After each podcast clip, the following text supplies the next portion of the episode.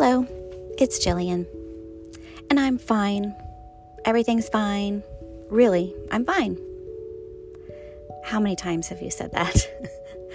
and I even woke up this morning and I went, Great, it's Monday. I'm fine.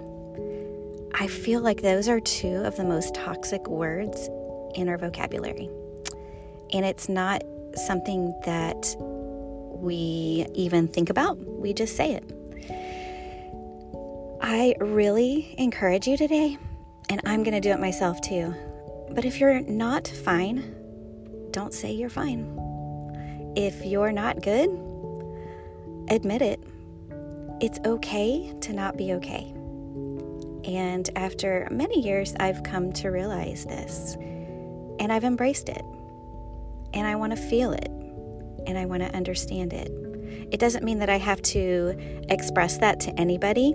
It doesn't mean that I have to, um, you know, tell everybody how I'm feeling, but just accept it.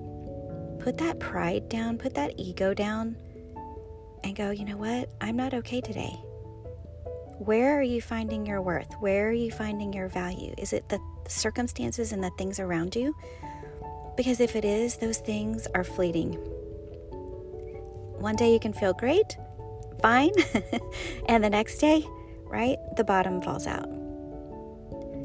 So I just want to tell you I do understand and I do use those toxic words very often, but I'm learning to pull away from that. I'm learning to embrace me.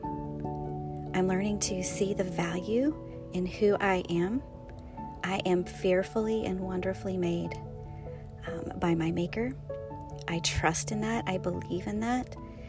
And I want to rest in that. I just want to rest in the fact that I am who I am. And I am strong. I am confident. I have the faith to push forward and to move on when things are hard, when things are tough. It is okay to not be okay. Imparted joy.